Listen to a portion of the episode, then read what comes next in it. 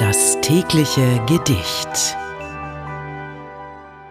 Das heutige Gedicht trägt den Titel Zwei Tannenwurzeln und wurde von Christian Morgenstern zwischen 1872 und 1914 geschrieben. Zwei Tannenwurzeln groß und alt unterhalten sich im Wald.